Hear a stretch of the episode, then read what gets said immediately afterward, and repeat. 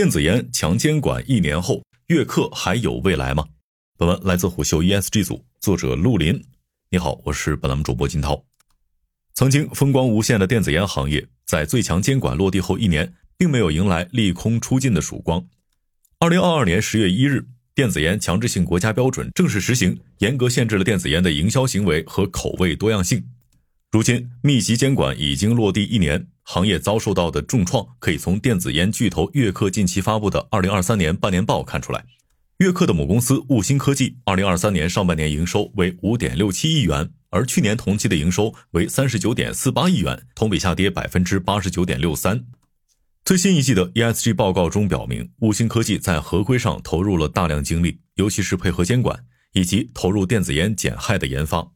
但是这一切似乎难以抵消监管落地后的一系列影响。一方面，政府定下生产配额，限制电子烟厂商的扩张上限；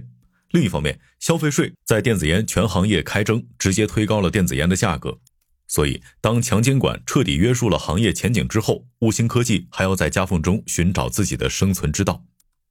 电子烟行业刚出世时，作为有潜力颠覆传统烟草行业的后起之秀，电子烟迅速成为资本宠儿，在市场表现和市值上都有亮眼表现。二零二一年一月二十二号。电子烟巨头悟星科技登陆纽交所上市首日收盘暴涨百分之一百四十五点九二，市值达两千九百六十六亿元人民币。三十九岁的创始人汪莹以百分之五十四点三的股份，身价超过一千六百亿元人民币，成为仅次于碧桂园大股东杨惠妍的第二女富豪。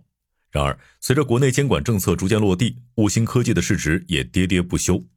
股价从上市最高的三十五美元一路跌至一点五八美元。五星科技近期发布财报显示，五星科技二零二三年二季度营收为三点八亿元人民币，同比减少百分之八十三点一。由于用户流失加上黑产竞争，五星科技的营收有明显降幅。另一方面，随着电子烟产业开征消费税，企业的利润率也大幅下降。五星科技高管在电话会议上表示，下半年业绩的能见度相对较低，全年业绩仍存在不确定性。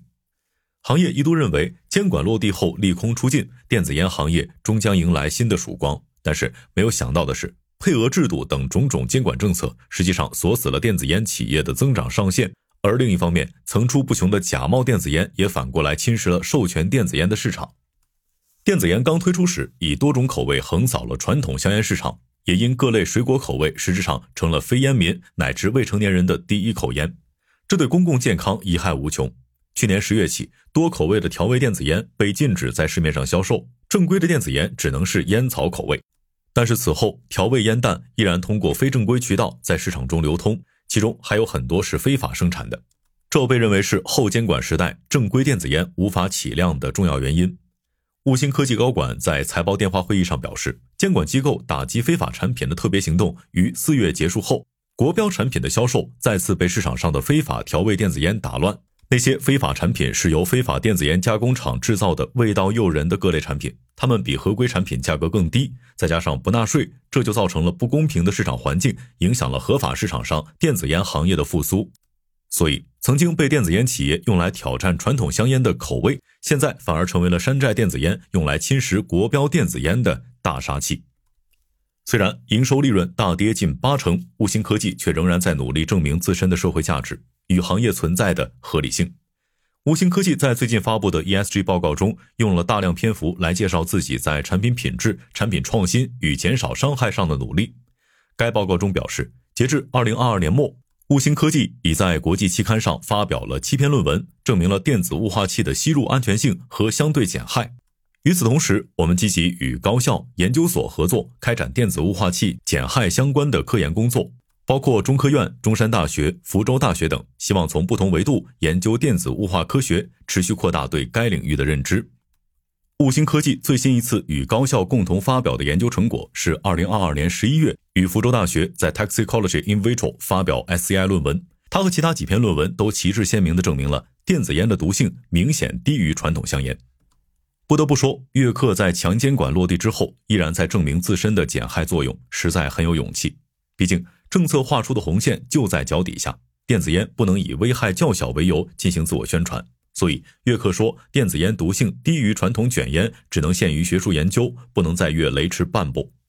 而且在电子烟危害研究上，仍有相当多权威机构认定电子烟的害处并没有看上去那么低。国际防劳会议建议，低收入及中收入国家全面禁止电子烟。作为保护和预防措施，这些国家容易被电子烟渗透，令烟草更加流行。欧洲呼吸学会指出，没有证据证明电子烟安全，而所谓减害策略是基于错误或未经证实的声称或假设之上的。比如，吸烟人士不能戒烟，电子烟有助戒烟，吸烟人士会完全转用电子烟等。欧洲心脏病学会也指出，电子烟影响心血管健康，而对健康的长远影响和戒烟成效仍然不明显。建议吸烟人士先使用被认可的戒烟方法。虽然电子烟已经在各个领域努力证明自己的危害性比传统卷烟少，但是由世界卫生组织领导的全球控烟对电子烟的态度仍旧是强监管。或许电子烟比传统卷烟危害小是真的，但是世卫组织的目标是无烟社会，电子烟就像是烟草行业或者烟民给自己一个台阶，这仍然不符合无烟社会的目标。电子烟也是烟，而所谓减害，则可能让未成年人或者非烟民对它放松警惕。世卫组织近年来每年都会发布一份全球烟草流行情况报告，二零二三年的报告发布于今年七月三十一日。世卫组织在报告中不断催促各国加强对电子烟的监管。他提到，2022年共有34个国家完全禁止了电子烟的销售，42个国家完全禁止人们在公共场合抽电子烟，比去年多了几个国家。加强电子烟监管是大趋势，但世卫组织显然对事情的进展速度还很不满意。值得注意的是，今年的全球烟草流行情况报告中特意提醒了电子烟、二手烟的潜在危害。